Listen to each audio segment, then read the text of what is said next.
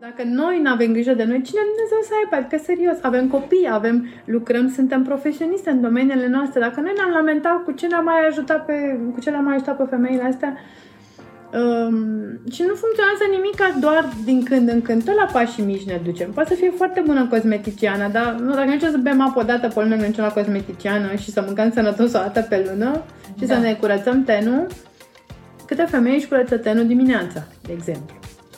Iar când vine vorba de boli sau de problemele astea, uh, pielea în timpul nopții ea lucrează cel mai mult și ea se regenerează, să are sebum, are toată partea de fiziologie, de transpirație, de tot felul de lucruri.